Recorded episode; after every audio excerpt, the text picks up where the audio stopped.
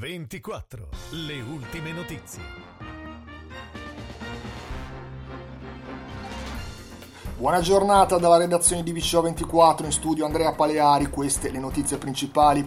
È Verbagna il capoluogo piemontese dove si differenzia di più. Nel 2019 è sfiorato l'82%. Il dato, reso noto dall'assessore regionale all'ambiente Matteo Marnati, vede a livello regionale la raccolta differenziata aumentare di oltre due punti rispetto all'anno precedente, raggiungendo con 1.359.000 tonnellate la percentuale del 63,4% e portando la quota pro capite da 305 a 313 kg.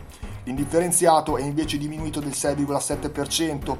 In classifica Verbagna è seguita da Biella, Novara e Vercelli. Domodossola, da lunedì 30 novembre a fine lavori, verrà sospesa la circolazione stradale di via Calpini dall'incrocio con via Gibellino a via Galletti, esclusi i residenti per accesso alle proprie autorimesse, per l'esecuzione dei lavori di abbattimento barriere architettoniche ed il rifacimento del marciapiede. Rimane garantita la transitabilità pedonale. Lutto a Domodossola per Giuseppe Bruno Campana, 82 anni, già vice sindaco della città, l'uomo era molto conosciuto in Ossola anche per essere stato direttore delle poste a Domo e a Preglia di Crevola.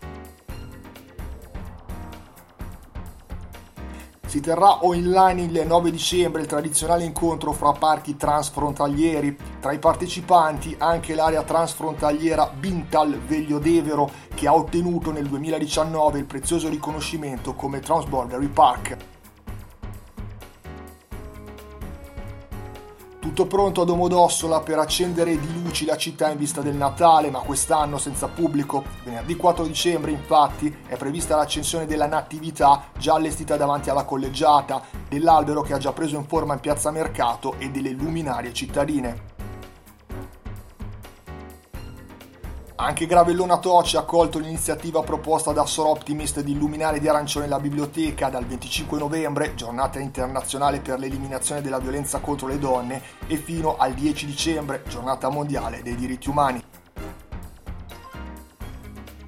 Siamo allo sport, il pugile Ivan Zucco è positivo al Covid-19, lo ha annunciato lui stesso sul suo profilo Instagram, rimandato l'incontro in programma per il 17 dicembre a Milano, ma il pugile non si scoraggia, rimarrà a casa finché l'esito del tampone non sarà negativo.